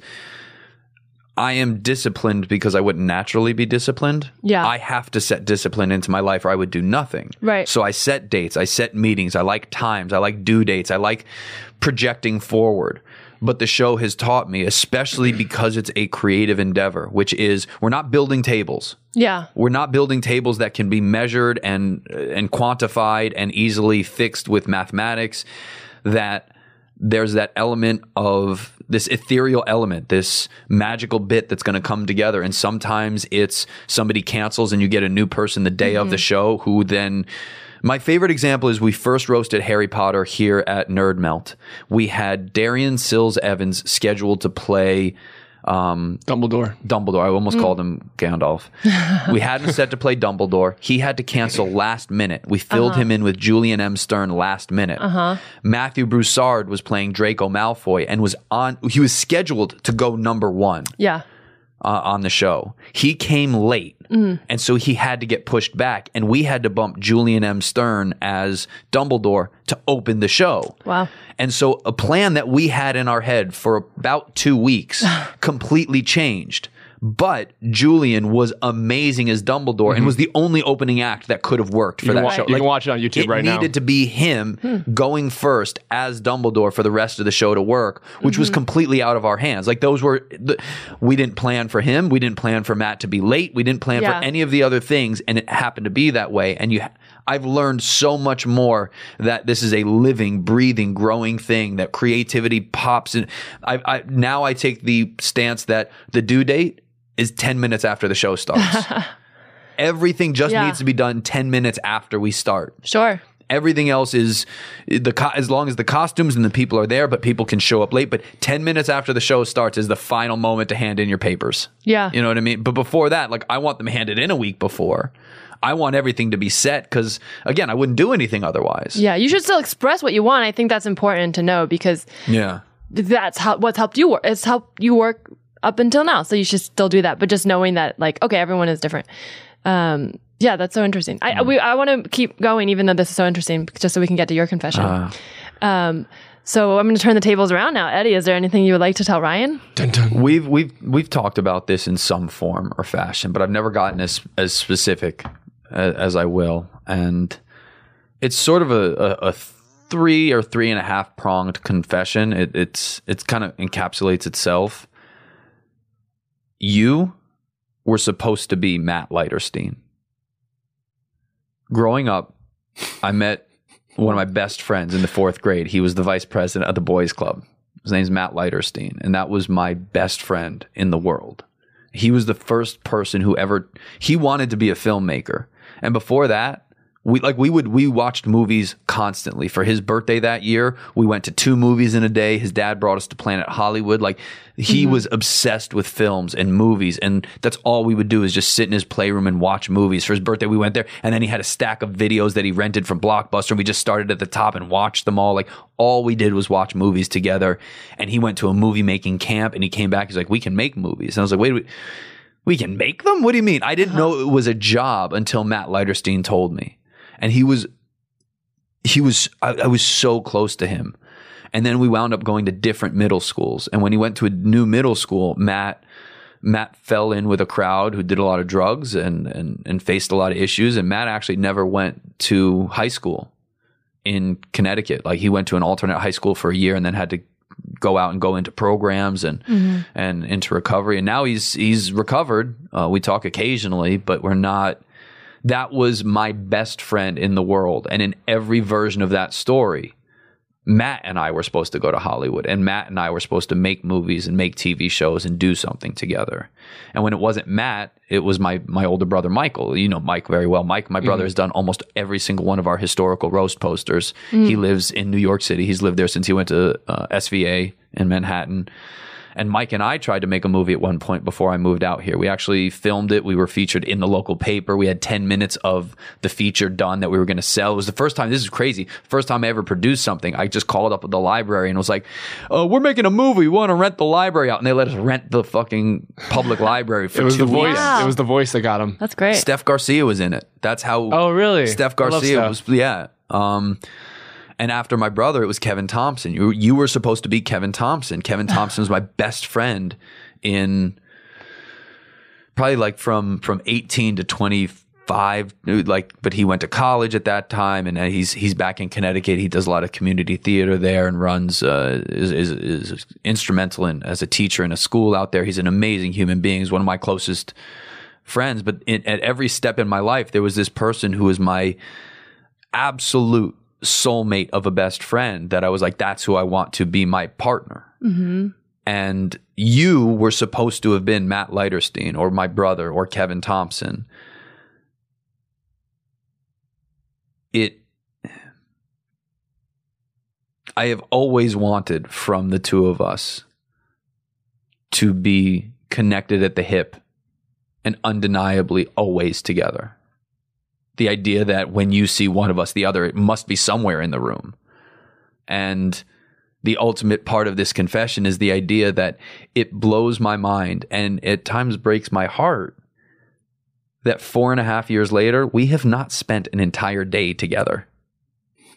Ryan and I have never. Are you started, counting the dreams though? Because he's dreaming about yeah, it. we've spent more. We than, spent the night together. yeah, definitely. But like Ryan and I have never spent a full day together. I work a lot on the weekends when he's off. He works during the week when I'm off. If we have shows, we're separate and then we come together. When we get, we meet up later in the day. But we have never started and finished a day together, hmm. which with all of my closest of friends and people like anyone I'm going to be honest about that I've been this linked with I've spent weeks on end with them. I'm, t- you know what I mean? Like, like I've been so close to them for so long. It's, and that, that part of it is a weird thing to me of like, oh, I've always just wanted to be with you all the time. When was the last, uh, time you had someone like that? Was it here in LA or was it before? It was right before I moved here. There was a, a friend of mine in New York that I got super close with, uh, Dan Hutchins, who I actually tried to start a web series with in New York, but he was he's a personal trainer. He didn't hmm. understand what a web series would have been at the time.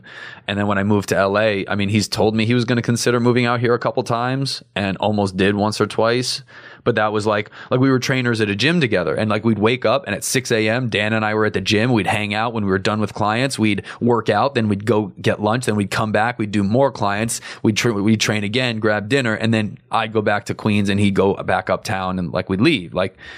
But you and I have never had that because we've never had the structure. The closest was probably a day where there was a long event here at Nerd Melt that we were working. Uh, was it one of those s- things where somebody rented Yeah, out the yeah. theater Have or you ever a taken a summer trip fest? together? Nope. not Going to really festivals? unless you count Ventura.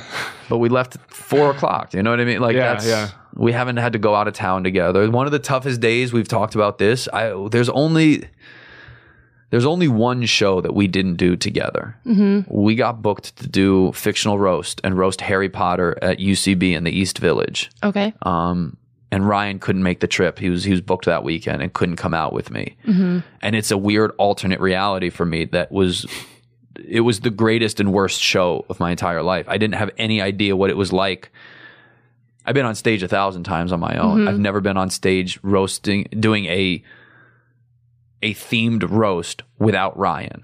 And so for the first time in my life, and when we started the show, we talked. There was discussion. Like I pitched myself as the host, and Ryan was mm-hmm. like, "Oh, if you're hosting, I'll host too." And that was literally the conversation. It was uh-huh. it was a short one, but we were both.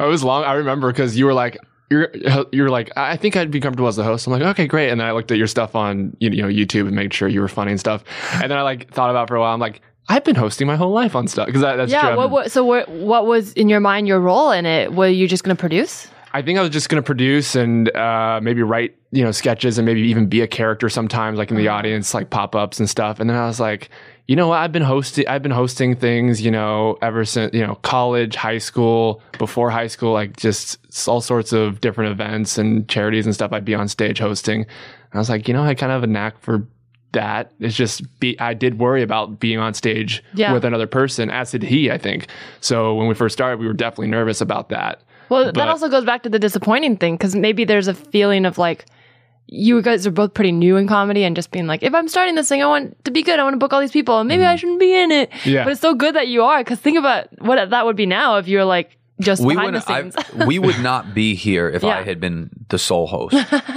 If, Really? if we had started this show and it was just me, if you had taken, if you and Sammy had been the producers and you were writing stuff or doing auxiliary things and I was up there alone, we wouldn't get this far. There's no, it's not the same. I've thought about, I've thought about this one a lot Really, because of my approach to things and all the other stuff we've gone through and that weird moment in life where I stepped outside and I- like you I believe in like a multiverse right these multiple Yeah. I literally stepped into the other universe for a night That's and I'm going to tell you there was a part of that show that was one of the one of the best and one of my favorites being able to go up there with material that we both know we've used like the, The who said it Trump, Trump or Voldemort, Voldemort, yeah. Or what house am I in because we mm-hmm. do for Harry Potter we have some very great standard opening bits that really hit with the crowd. Like, what house do you guys think I'm in? Sure. When I got to do it just by myself as a stand up with, but the other side of that is recognizing we were two and a half years or so into the show, three years into the show at that point. We're three years into me being good at that thing already. Yeah. You know, like it wasn't the first time out. I know what works with a themed roast because we've done it. So then I step into this alternate universe, this other reality where what if I were the only host? And I absolutely hated part of it. That being said, Kevin Thompson was there, which was another phenomenal. oh nice. oh, nice. But yeah, so like my my, my That's whole like- family's out on the East Coast. Okay. East Coast, so they all got to come in and see the show that night. I have a question. How long had you been doing stand up when you guys first started doing the show? I moved to LA. I think three years into doing stand up. I like I'm uh, my eight my eight year anniversary or my nine year anniversary is coming up this June. Oh, nice.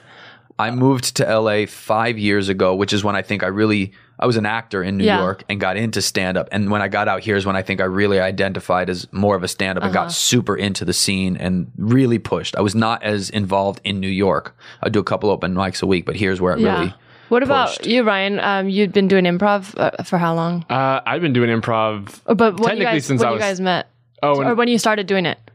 I Yeah, started where doing. were you in your career when No, we no, no. started The, the, reason I'm asking is only because, like, the feeling of like not wanting to maybe letting him host. I, I, I wonder if like if you were kind of wanting to be like, oh, maybe I'm not as experienced because he has this experience in Stand-up. Well, with stand up, I definitely was not experienced. I think I'd done like the open mic at the Liquid Zoo, which we uh-huh. all oh, love. Oh God, Van, Van no, jeez. I met a lot of great place. stand ups there, but I definitely was like, I went up there and I was like, I don't, you know, I don't know if stand up's for me, but I was working at or interning at Nerd Melt, so I was around stand up a lot. But improv, I was very experienced in. Sketch, you know, acting in general, I was very experienced in. So that's why I was like, maybe I can do the characters. Yeah. Uh, and then yeah, and then we tried out the hosts and we eventually got comfortable. But yeah, at first I was real nervous, but Mm-hmm. you know, seeing Eddie's confidence up there kind of helped me like a lot. It's so good that you ended up doing it the way you did because I think you feel more invested when you're both at the you know face of the show. That literally happened with my short. Is w- when we wrote it, we both were like, we're so excited about the script. Maybe we should cast like actors, big actors that we like a lot. And then we were like, no, if we're gonna put all this time and money into it, we want to act too. We should just do it, and then it'll be like it's like when else am I gonna be able to to like do such a long, you know, like a chunk of um, script as a lead. And then at one point, Christine was even like, maybe I'll direct it and then hi- hire an actress. But then we both ended up playing the leads and it was like the best version of it, I think. But uh, we both had that moment where like, maybe we should cast some actress that like doesn't need to do this, but will be good, you know? Yeah. and eventually, I think I think it comes from a place of like, could this be something else? Like, I, I'll, if I don't touch it as much, but you get more invested if you are at the front of it. Uh, the part of part of the, one of the things that I have learned and grown with uh, as a performer in the show is the idea of collaborations and giving up ownership Yeah. of something. Because the more, I mean, if we took this relationship as an example, by giving you that that partial ownership of hosting, for instance, versus just having produced, because this was a joint idea that we both owned, mm-hmm. but by giving you more ownership, you're more invested in it and give more. And the mm-hmm. most recent example is working on a television show where the two of us went from literally a three person team. Sammy, Ryan, and Eddie were the only people who ever talked about historical roast other than the acts that we booked Yeah. right? But even there, there are people who we, there are performers that we have handed like partial ownership to, where we let them know like this is just as much your show. There's three people whose names I can say right now that we all feel comfortable, like Matt McCarthy, mm-hmm. Jeremiah Watkins, and Scout Durwood mm-hmm. have a have a part stake in the show. They are some of our most frequent guests. They have done some of the most incredible work. Mm-hmm. There's other names. I don't want to leave anyone out. There are people like that though that they've done the show so many times that I let like I'll ask them for their opinion on what they're about to do because they know it so well. Mm-hmm. And the more the more emotionally invested they are in anything they're doing, the, the better they're they're going to give for Yeah, it. hundred percent. And then we went from a three person team to a near hundred person team. Yeah. And one of the biggest challenges is like, oh yeah, w- we have to give up some ownership. Like that, this has to be their show too. Yeah, for for them, them to to really care. care. Yeah. And Jeff Ross is the most obvious and easy one. Of course, it was his. But then you walked in and there's a 13 person writing room, and you're like, oh, that's right, this has to be their show. And then you meet your producers, and you're like, oh, that's right, it has to be their show also. And then you bring in, you know, costume design and all, and you're like, you're right, th- this is their show. It's for Yeah. them, it's theirs. And if I'm going to work with them, the idea of collaborating is actually giving them part of it and Yeah. saying I'm taking my hands off this part. And that was a huge challenge for me. It was you a lot of- it just on a monthly basis. Like on that scale was Yeah, it was a lot of deja. Frightening. It was a lot of deja vu too, because they would talk about like setting rules and breaking rules and like certain things we need to abide by. And we're like, we talked about this back in 2014. amateur. Where have you been? We already know this. Come on. Yeah, you kind of have to trust a little bit, but that I think that's why having a great team that you um, putting that team together that's the most important part because if you know you guys share the same vision, the same values, then you can kind of let them run and have ideas, and that's when you do your best work. Is when someone you admire is adding something that you couldn't have thought of before. Yeah. And, and and on that note, huge credit is due. Huge thanks are due to Jeff Ross, mm-hmm. who is an incredible human being. One of the sweetest, kindest, most giving people I've ever mm-hmm. met. Comedically and producerially knows what he's doing, is a workaholic, had his hand on every part of the production that he did. Uh, thank you to Frank Sebastiano, our head writer, and the entire writing team who put in countless hours uh, to, to to make the show what it was. Thank you to Michael Ratner and OBB Pictures. This is our acceptance yeah. speech now. We're, rolling No, this, we're starting the song Just, to play uh, him off. No, that, No, yeah, he's Michael right. Ratner and OBB put in Yeah. uh, an insane. Like they, they did something so far beyond the scope of what we even started doing. yeah. Uh, the the things that they were able to pull together. I don't because this is this is collaboration. This is bringing people in. This is absolutely part of the family. Jeff, Frank, Michael Ratner, and everybody at OBB. There's a huge list there. Everyone who worked on every bit of the crew, from the the makeup and costumes, which clearly make a show like historical roast, to the the uh, performers who came in, and There's we had some- everybody You're right. from classic stand-up comedians to straight actors, people who've been in Oscar-winning movies. Like, you know, like we had every range of performer, and every single one of them had to make it their own and come and give it that life and and and bring them in. And something they all had in common is they really cared about because this isn't like there's a lot of different shows, but this one was about people who actually existed. So Yeah. that's kind of that kind of put a different level of urgency and devotion to the show. Is it, anywhere from the writers team to the actors to the you know production crew making everything look good.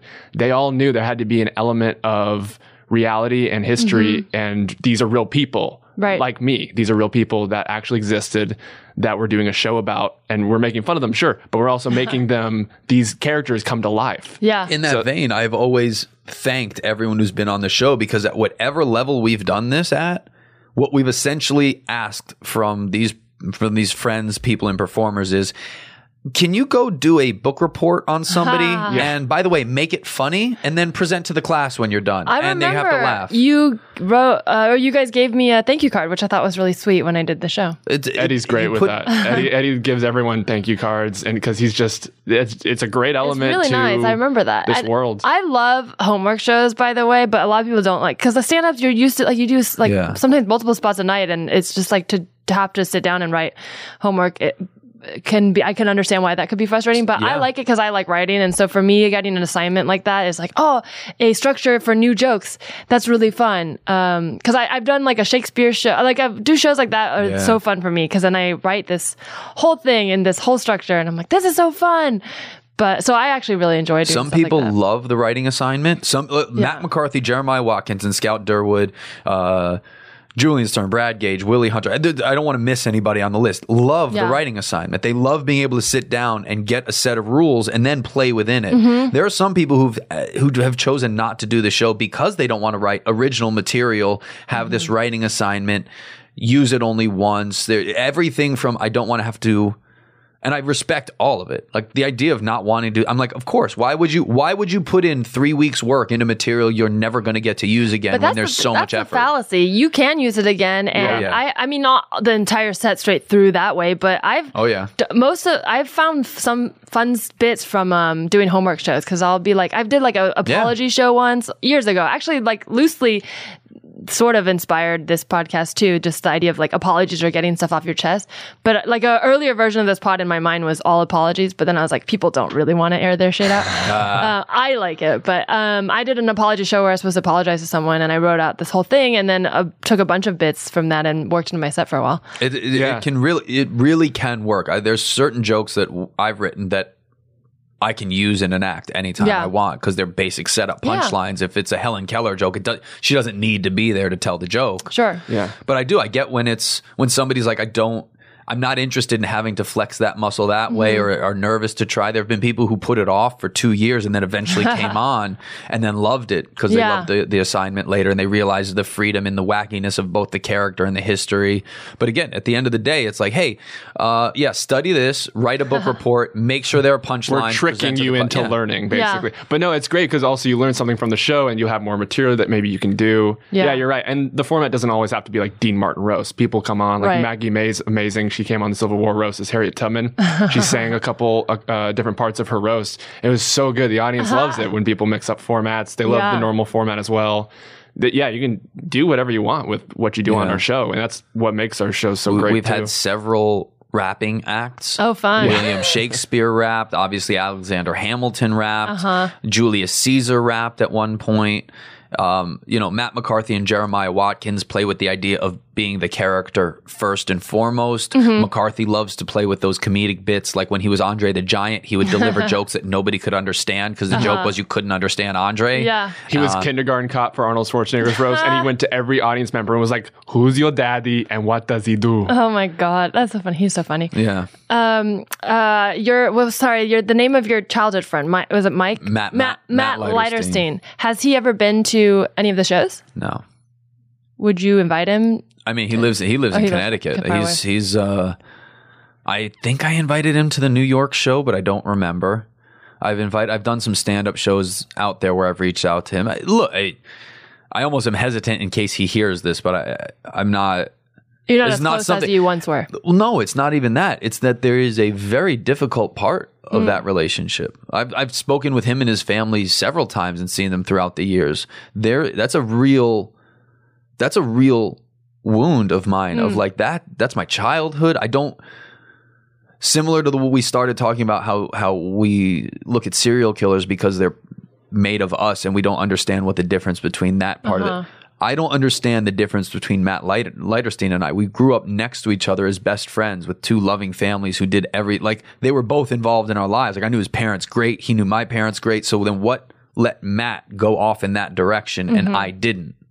So the wound is is tough to face. It is it is t- at times hard for me to be in a room or see him or talk with him as he still is coping with those issues and mm-hmm. coming out of it and and like I, I want to resurrect that and be with him and be around him and, and involve him. But it's also it's tender. It's, it's Yeah. not easy. It's not easy to face. That's- it's not easy to talk about. It's not easy to think about. That is hard. I mean, is it possible he didn't have the same expectations of your future as you? Like, it sounded like you had um, these expectations of uh, people in your life that maybe they didn't necessarily share, not in a negative way, but just like the letdown would feel greater because if they didn't know you had the expectation, to you it feels like maybe a letdown. To them, they were on their path going in a different direction. I think that I think that the amount of people in this world that I'll put it this is how I usually do it. The uh, the the amount of people in the world who have an actual dream hmm maybe what 70% of the population? Maybe. I know a lot of people like my sister will tell you she doesn't really know what she wants to do with her life. Mm-hmm. My whole life i've always had like a, a, a dream job.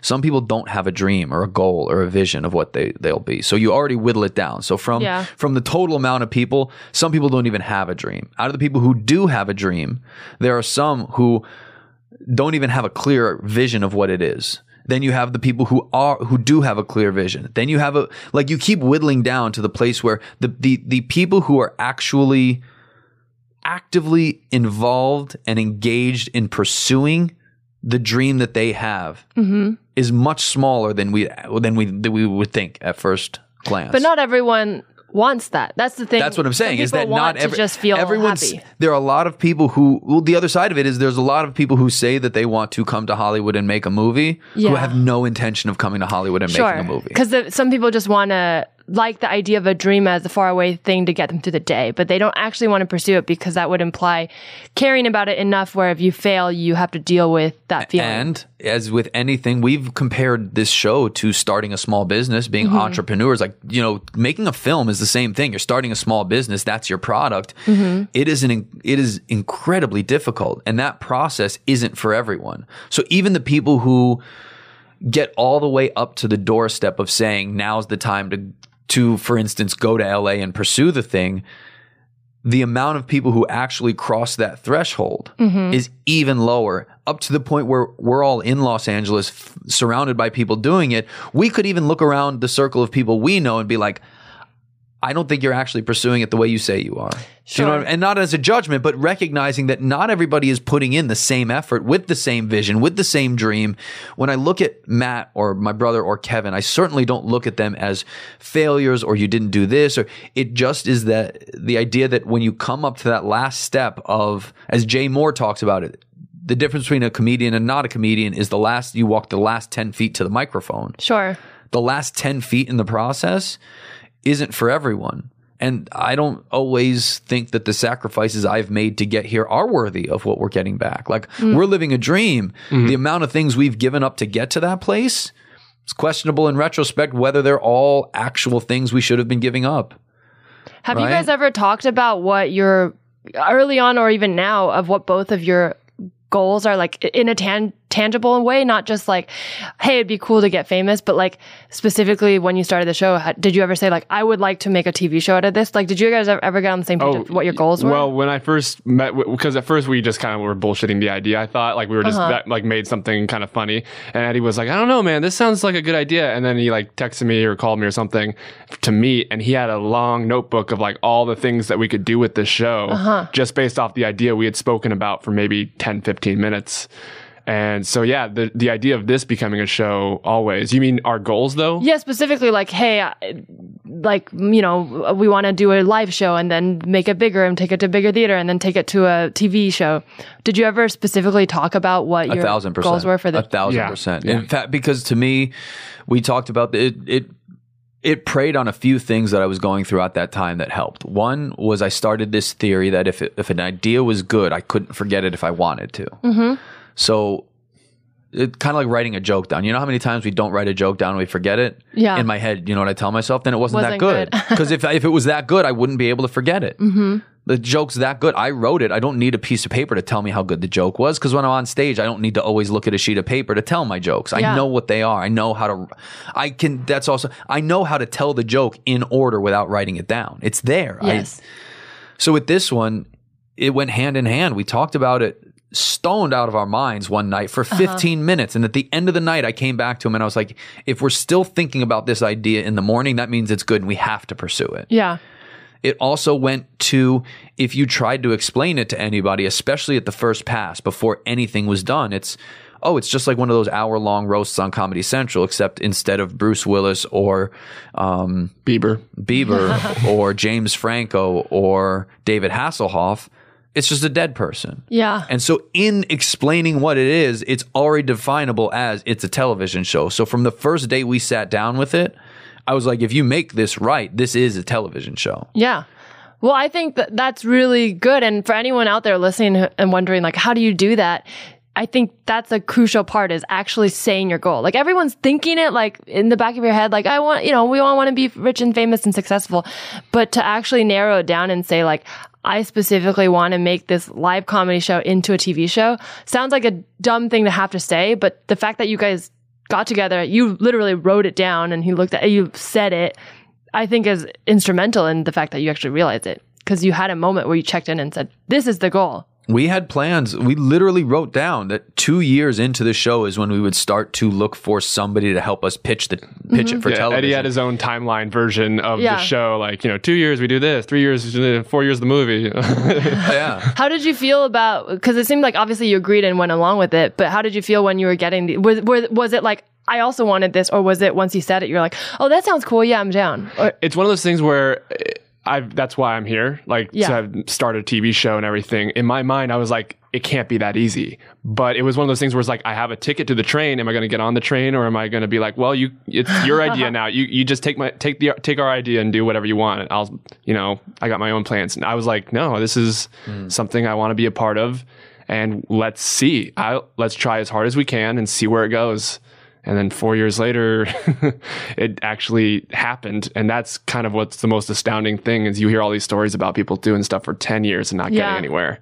You know, the fact that this was a show that we really believed in, we really pushed for, and so many people were supportive on that eventually it grew into something that people, we could all make with a bunch of people and turn into a Netflix show. That's, that's beyond what I thought when we were met in that Panera with that notebook. Panera. That's where now the Panera didn't even make it that long. The Panera the shut down now. I have the notebook at home. That's so like really inspiring to hear, but just the idea that you you said you both believed in it because that's something people forget too. When you know comedy is full of disappointments and failures, and I'm sure you guys have had your share throughout the four years of like getting close and not getting it or whatever, or feeling like maybe this will lead somewhere and it didn't. Um, so many people have that with their shows they're trying to get off the ground, and I think the missing element is like having that blind faith throughout and maybe having a partner helps but um, sometimes people just want to be like oh well maybe it's not for me and just give up but i think the fact that you guys so strongly believed in it and we're able to power through those moments mm-hmm. is why it's successful and it's probably going to continue to grow and i'm excited to see where it goes Thank you. Yeah, just truly believe in an idea. It goes so much farther than you think. Yeah. It's crazy. Dave, uh, Dave Chappelle talked about it on Comedians in Cars. He's, he'll say it much more eloquently than I can, but he talked about how w- eh, when there's a good idea, it shows up in a car in the middle of the night, says, hop in, we're going somewhere, and you mm-hmm. just have to go. But when he gets into the car and tries to drive it himself, if there's no idea in the car, he doesn't go anywhere. And Yeah. it's that it's that ego of I should make something versus here's something that I have to do. Yes. Ellen DeGeneres had to write that set about a phone call to God, which got her called to the couch on Johnny Carson. Uh-huh. And Larry David had to write Seinfeld. You know what I mean? Whatever the great idea was that these people have had, it's just, it's the idea was leading the way. You had to do it. And it was compelling. Believing in that idea was certainly paramount in, in getting where we've gotten. I want to, I, I want to touch on what you had said, the support from the comedy community leading up to getting the show on television and after has meant more than the show itself or getting the show. The response from our friends, from people who helped us get to where we were, the fact that mm-hmm. these people actually involved themselves with us to begin with. Mm-hmm. We came up with an idea. We've needed countless comedians and other people in front of and behind the scenes to make it happen. And the idea that they even did it to begin with. But then when we succeeded off of that, came back to us and said how happy they were for us. The response we got from friends and comedians meant more than actually getting the show. Yeah. If we had booked that show and nobody called and nobody cared and nobody was happy, it wouldn't have felt good. Yeah. And if we didn't get the show and they still poured out that love, then you could have told me that like like if we failed in the last step and and nobody picked up the option on the show, mm-hmm. I'd have been, and, and everyone was still supportive. I'd be Like, doesn't matter. Like, look at this. We have all these friends. We people who care. They really genuinely are interested. We got the best of both worlds. But that's what made it. That's what made it matter to me was when everyone reached out. It was so beautiful. I like it touches me to this day to think of not just the messages and the calls, but the genuine moments of of interaction with people who mm-hmm. were happy for us Yeah. and and people who were involved the entire time. Well, that's so nice. So make sure you guys check out Historical Roast when it's on Netflix. Uh, coming soon. There's no specific date yet, but it is coming soon. So Very is there very place to- soon. Can people follow you guys online? Yeah, follow historical roasts, fictional roasts. It's Mm-hmm. at at fictional at historical roast. You know, Our Instagram is more active than anything else, but find us on Facebook and YouTube as well. A lot of the roasts that we've done are posted on YouTube. Um, we're coming to the Comedy Store Wednesday, March 27th at 10:30 p.m. That's when we're roasting Ted Bundy. We have a regular spot there, uh, so we're usually there once a month doing different roasts. We have an incredible we call it a season, but this year we have a lot of names, people that we have not roasted yet, like Steve Jobs and Johnny Oh, fun. Carson and Frank Sinatra. I used to go trick or treating at his house. Steve Jobs. Steve Oh, really? Jobs? Yeah, no yeah. way. He would give out Ad- Odwalla bars. He gave out. Oh, really? Mm-hmm. I thought you were going to be like he gave out Bentleys. yeah. No. He just gave a Bentley. There's to a lot of like nerdy dads just taking their kids there and being like, "Go ring that bell." and he was Ask like, for an "Here's a, internship." here's a granola bar. Get away." Uh, well, thank you guys so much for coming on. Eddie Furth, Ryan Pigg, follow them, follow Historical Roast and Fictional Roast. Uh, you can follow this podcast at Tell Me Anything Pod on Instagram or join our Patreon, patreon.com slash Tell Me Anything Pod.